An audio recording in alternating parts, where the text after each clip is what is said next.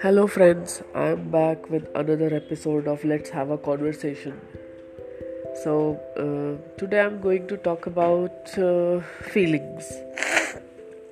Uh, you know, we experience or we feel the feelings in different time at different times in our life uh, and feelings can be good bad worse sad happy.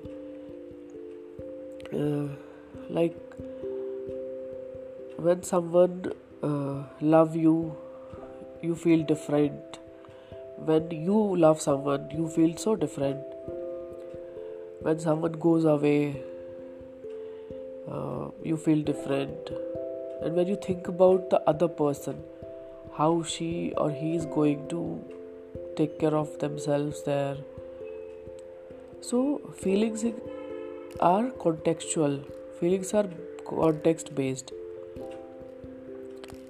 you cannot feel the same way all the time.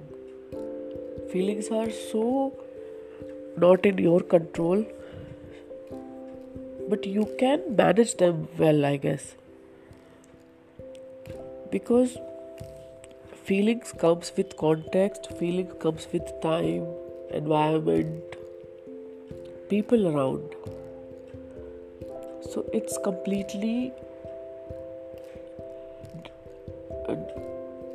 not completely i could say. It may be in your support or it may not. But you can make it or you can change it. Like when we when i spoke about choices so you have the choice of the feelings. What kind of feeling you want to feel. That you can choose. But how the context will create it or when the context will arrive to you how you are going to feel or react it's completely not in your control sometimes. But you can choose to feel differently like if i can give you an example uh, that person hates me so th- that looks very vague but when i say I feel that person hates me. So that looks more closer to me and that looks more in control with me. But when I say that person hates me, it's completely out of my control. And it's it's it's it's always a specific context based.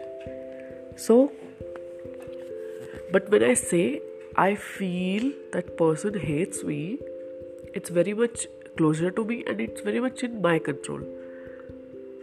So try using it differently and see how you are feeling in that particular context because that is in your control. So do appreciate your feelings, do respect your feelings, and embrace them happily.